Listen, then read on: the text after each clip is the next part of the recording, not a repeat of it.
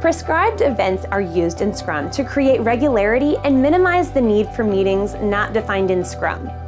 All events are time boxed, meaning every event has a maximum duration.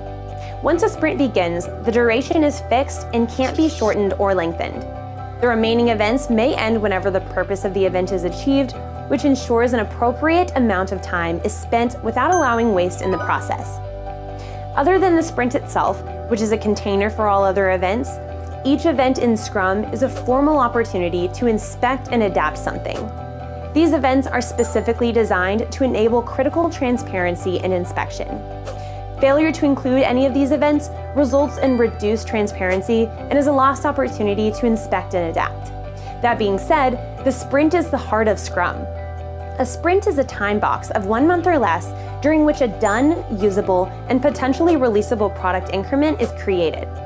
Sprints have consistent durations throughout a development effort. A new sprint starts immediately after one sprint has concluded. Sprints contain and consist of the sprint planning, daily scrums, the development work, the sprint review, and the sprint retrospective.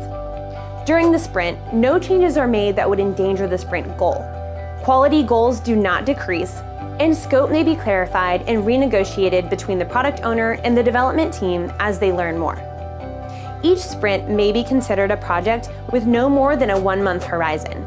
Like projects, sprints are used to accomplish something. Each sprint has a goal of what will be built, a design and flexible plan that will guide building it, the work, and the resulting product increment. Sprints are limited to one calendar month. When a sprint's horizon is too long, the definition of what is being built may change, complexity may rise, and risk may increase.